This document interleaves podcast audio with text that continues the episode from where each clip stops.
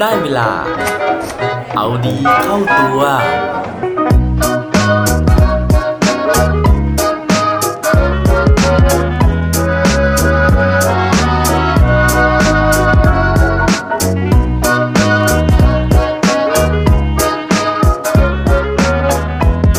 จะทำยังไงถ้าฝันไว้ไกล แต่ไปไม่ถึงสวัสดีครับ พบกับผมชัชวานแสงปรีดีกร และรายการเอาดีเข้าตัว รายการที่จะคอยมาหมั่นเติมวิตามินดีดด้วยเรื่องราวแล้วก็แรงบันดาลใจ เพื่อเพิ่มพลังและภูมิต้านทานในการใช้ชีวิตให้กับพวกเราในทุกๆวัน หลายครั้งเลยนะฮะที่ใครต่อใครต่างก็บอกกับเรานะครับว่า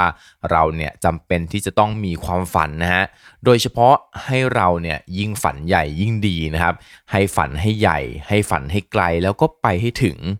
แต่บางครั้งนะฮะมันก็มีคำถามนะครับว่าถ้าเกิดว่าเราได้เดินตามความฝันของเราแล้วนะฮะแต่ว่ามันยังไปไม่ถึงเป้าหมาย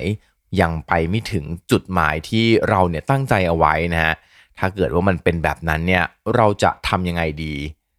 วันนี้ผมก็เลยมีเรื่องราวของผู้ชายคนหนึ่งนะฮะที่เขามีความฝันที่ยิ่งใหญ่มากเลยนะฮะความฝันว่าจะเป็นศิลปินระดับโลกนะครับ แต่จนวันนี้นะเขาก็ยังไม่สามารถที่จะก้าวไปถึงความฝันทำความฝันของเขาให้เป็นจริงได้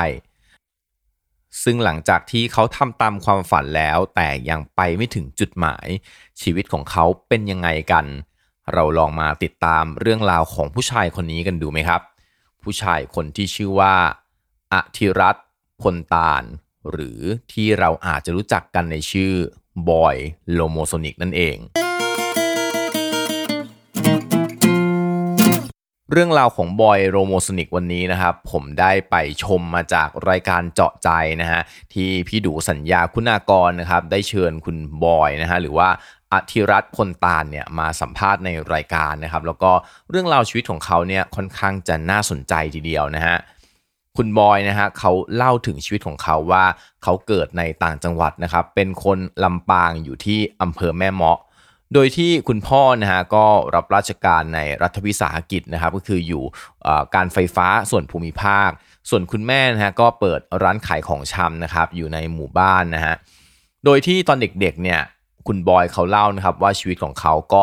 ไม่ได้ขัดสนนะฮะแล้วก็ชีวิตค่อนข้างจะสะดวกสบายเลยทีเดียวนะครับ เพราะว่าจากการที่เป็นร้านขายของชำไม่ว่าจะกินขนมอะไรนะฮะก็สามารถที่จะหยิบกินในร้านได้ นอกจากขนมแล้วนะฮะในช่วงเทศกาลต่างๆ ที่เป็นเทศกาลที่เราจะต้องเล่นดอกไม้ไฟฮะเล่นประทัดต่างๆเนี่ยคุณบอยเขาบอกว่าโอ้โหชีวิตของเขาเนี่ย ช่างอูฟูมากๆนะฮะเพราะว่าเต็มไปด้วยเสียงฟู่ฟู่เต็มไปด้วยเสียงปังๆนะฮะของประทัดของพลุนะครับเพราะว่าที่บ้านเขาก็ขายเหมือนกัน นั่นทำให้ตอนเด็กๆนะฮะจะมีเพื่อนเนี่ยมาเล่นนะฮะแล้วก็มาขอประทัดมาจุดพลุต่างๆเนี่ยได้อย่างสะดวกสบายเลยนะครับแล้วก็โดยเฉพาะในยุคนั้นเนี่ยที่รัฐบาลเขายังไม่ห้ามในการที่จะขายดอกไม้ไฟ ยังไม่ห้ามในการที่จะเล่นดอกไม้ไฟนะฮะเขาก็สามารถที่จะเล่นได้อย่างไม่อั้นเลยทีเดียว นอกจากนี้นะฮะคุณพ่อของเขาเนี่ยนอกจากจะรับราชการรัฐวิสาหกิจแล้วนะฮะก็ยังเริ่มขยับขยายนะครับในการที่จะมาทำสัมปทานโรงไฟฟ้านะฮะทำสัมปทานการขุดเหมืองหินต่างๆนะฮะซึ่งตอนนั้นนะทุกอย่างก็เป็นไปด้วยดีนะครับ ครอบครัวก็เริ่มที่จะมีฐานะทำให้คุณบอยเนี่ยก็คืออย่างที่บอกนะฮะว่าใช้ชีวิตค่อนข้างจะสบายนะครับ แต่ว่าถึงอย่างนั้นเนี่ยที่บ้านเขาก็สอนมาค่อนข้างจะดีนะฮะถึง การที่ให้มีอุปนิสัยที่ไม่สิ้นเปลืองนะครับ เขาบอกว่าที่บ้านเนี่ยจะให้เขากินอย่างพอเพียงนะฮะ ถ้าเกิดว่าครั้งไหนก็ตามนะฮะ อย่างเช่นตอนที่เขาอยากจะทานเค้กนะครับ จากเค้กก้อนเล็กเนี่ยเขาอยากจะทานก้อนใหญ่ แล้วปรากฏว่าที่บ้านซื้อให้ แต่ว่าถ้าเกิดว่าทานไม่หมดเนี่ย ก็จะโดนเอาเค้กก้อนที่เหลือเนี่ยนะครับ มาขยี้นะฮะ มาโปะลงบนหัวแล้วก็ขยี้ขยี้ขยี้นะฮะ หรือว่าถ้าสมมติว่าอยากทานอะไรเยอะๆ แล้วก็ไม่แบ่งคนอื่นนะฮะแล้วทานไม่หมดเนี่ยก็จะโดนลงโทษเช่นเดียวกันนะฮะเช่น ให้อดอาหารมื้อถัดไปเป็นต้น สิ่งนี้นะฮะก็ทำให้บอยเนี่ยเขารู้จักนะครับประหยัดรู้จักพอเพียงนะฮะซึ่งตรงเนี้ยส่งผลในชีวิตต่อมานะฮะกับในอนาคตของเขานะครับในยามที่เขาลำบากเนี่ยเขาก็รู้จักพอเพียงนะฮะรู้จักประหยัดในการที่จะเอาตัวรอดมาได้ นอกจากเรื่องฐานะครอบครัวที่ไม่มีปัญหาแล้วนะฮะเขายังเป็นเด็กที่เรียนเก่งนะฮะแล้วก็กิจกรรมเลิศอีกด้วยนะครับ เพราะว่ามีผลการเรียนที่ค่อนข้างดีเลยทีเดียวนะครับ แล้วก็นอกจากนี้เนี่ยยังไปร่วมกิจกรรมของโรงเรียนนะฮะไม่ว่าจะเป็นการแข่งขันตอบปัญหาวิชาการนะฮะหรือว่าเรื่องของการจัดบอร์ดนิทรรศการต่างๆ เขาก็เป็นตัวตั้งตัวตีในการที่จะทำกิจกรรมเหล่านี้นะครับ คือฟังดูแล้วนะฮะชีวิตของเขาเนี่ยก็ค่อนข้างจะราบรื่นดีเลยทีเดียวนะครับ จนกระทั่งวันหนึ่งนะฮะธุรกิจของคุณพ่อนะครับ เริ่มประสบอุปสรรคนะฮะทำให้สุดท้ายเนี่ยครอบครัวนี้นะครับ ต้องพบกับภาวะล้มละลาย ตอนนั้นเองนะฮะที่บอย Lomosonic นะครับต้องรู้จักถึงคำว่าลำบากนะเพราะว่าที่บ้านเนี่ยเริ่มมีฐานะที่ไม่ค่อยดีนะฮะแล้วก็ต้องประหยัดลงอย่างมาก ๆเลย แต่ว่าคุณบอยนะฮะก็ตัดสินใจที่จะเดินหนีจากความลำบากของครอบครัวนะครับเพื่อที่จะเข้ามาเรียนในกรุงเทพ โดยจากการที่เขาเป็นคนเรียนเก่งนะฮะก็เลยสามารถที่จะสอบติดคณะสถาปัตย์ที่วิทยาลัยเทคโนโลยีประจอมเกล้าธนบุรีนั่นเองนะฮะซึ่งที่มหาวิทยาลัยนี้นี่เองนะฮะที่เป็นจุดเปลี่ยนในชีวิตของคุณบอยเลย แต่ว่าก่อนที่เราจะไปฟังเรื่องราวต่อนะฮะต้องขอย้อนกลับไปนิดนึงว่า ในวัยเด็กของคุณบอยนะฮะเขาบอกว่าเขามีความฝันนะครับจากการที่ได้เห็นไมเคิลแจ็กสันนะครับมาแสดงคอนเสิร์ตที่เมืองไทยนะฮะตอนนั้นถ้าจำไม่ผิดน่าจะเป็นที่สนามสุพัชลาไสยซึ่งแม้ว่าตอนนั้นบอยเนี่ยเขาจะไม่ได้ไปดูในสถานที่จริงนะฮะไม่ได้ไปดูคอนเสิร์ตจริง แต่ว่าเขาก็ติดตามข่าวแล้วเขาก็รู้สึกว่า โอ้โหคอนเสิร์ตนี้มันยิ่งใหญ่จริงนะครับ การที่ได้เป็นศิลปินระดับโลกเนี่ยมันช่างมีความยิ่งใหญ่ มีความแกรนนะฮะมีชื่อเสียงต่างๆ แล้วก็ได้รับการชื่นชมจากคนอื่น นั่นก็เลยเป็นจุดเริ่มต้นนะฮะที่ทำให้เขาเนี่ยมีความฝันนะครับอยากจะเป็นศิลปินระดับโลกเหมือนกับไมเคิลแจ็กสันแล้วเขาก็เฝ้าเก็บนะฮะความรู้สึกความฝันของเขานี้เอาไว้นะครับ จนกระทั่งตอนที่เขาเข้ามาหาวิทยาลัยนะฮะอย่างที่บอกว่าตรงเนี้ยเป็นจุดเปลี่ยนนะครับ เพราะว่าเขาได้มีโอกาสที่จะไปร่วมวงดนตรีกับรุ่นพี่ซึ่งตอนนั้นเนี่ยรุ่นพี่เขามีวงอยู่แล้วนะฮะแต่ปรากฏว่านักร้องนำเนี่ยลาออกไปพอดีนะครับเขาก็เลยได้มีโอกาสที่จะไปร่วมเล่นดนตรีด้วย แล้วก็มีโอกาสในการที่จะส่งนะฮะตัวเองเนี่ยเข้าไปประกวดตามเวทีต่างๆนะฮะจนได้รางวัลบ้างไม่ได้รางวัลบ้างนะฮะก็คละคละกันไป ฟังดูแล้วนะฮะชีวิตของเขาเนี่ยก็เริ่มเข้ารูปเข้ารอยนะฮะกับการที่ได้เริ่มทำตามความฝันนะครับ แต่ว่าจนวันหนึ่งนะฮะพวกรุ่นพี่เนี่ยก็เริ่มที่จะเรียนจบนะครับ แล้วเขาก็เริ่มไปหางานทำกันนะฮะแล้วก็มีเรื่องของการเล่นดนตรีเนี่ยเป็นแค่งานอดิเรกเป็นแค่งานรอง ตอนนั้นมีแค่บอยเท่านั้นเองนะฮะที่ยังคงมุ่งมั่นนะครับแล้วก็ไม่หางานประจำเลยนะฮะแม้ว่าจะเรียนจบตามหลังมาในปีถัดไปนะฮะแต่ว่าเขาก็ยังคงมุ่งมั่นกับการที่จะเป็นศิลปินเป็นนักร้องอยู่นะครับจนที่บ้านเนี่ยเริ่มเป็นห่วง แล้วก็เริ่มขู่นะฮะเริ่มให้คำขาดนะครับว่าบอยเนี่ยควรจะเลิกเป็นศิลปิน แล้วก็ไปหางานประจำแทนได้แล้ว ซึ่งนั่นเองเขาบอกว่าตอนนั้นเนี่ยความรู้สึกต่างๆเนี่ยมันรู้สึกกดดันมาก จนเขาเนี่ยเอาความรู้สึกนั้นนะฮะมาแต่งเป็นเพลงที่ชื่อว่าถึงเวลา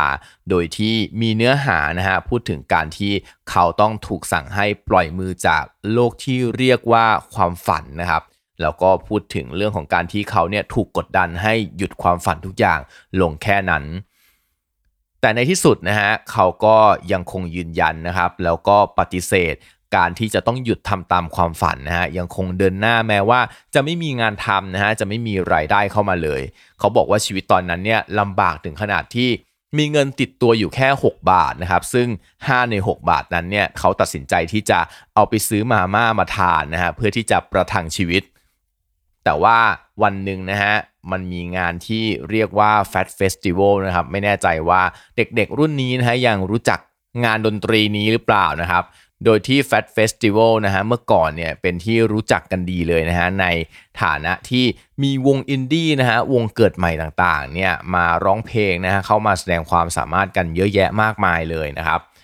ในงานวันนั้นนะฮะบอยกับเพื่อนๆนะฮะหรือว่ารุ่นพี่ของเขาเนี่ยก็ตัดสินใจนะฮะที่จะลองส่งเทป demo ของตัวเองเข้าไปนะครับเพื่อที่จะให้พวกค่ายเพลงต่างๆเนี่ยได้พิจารณา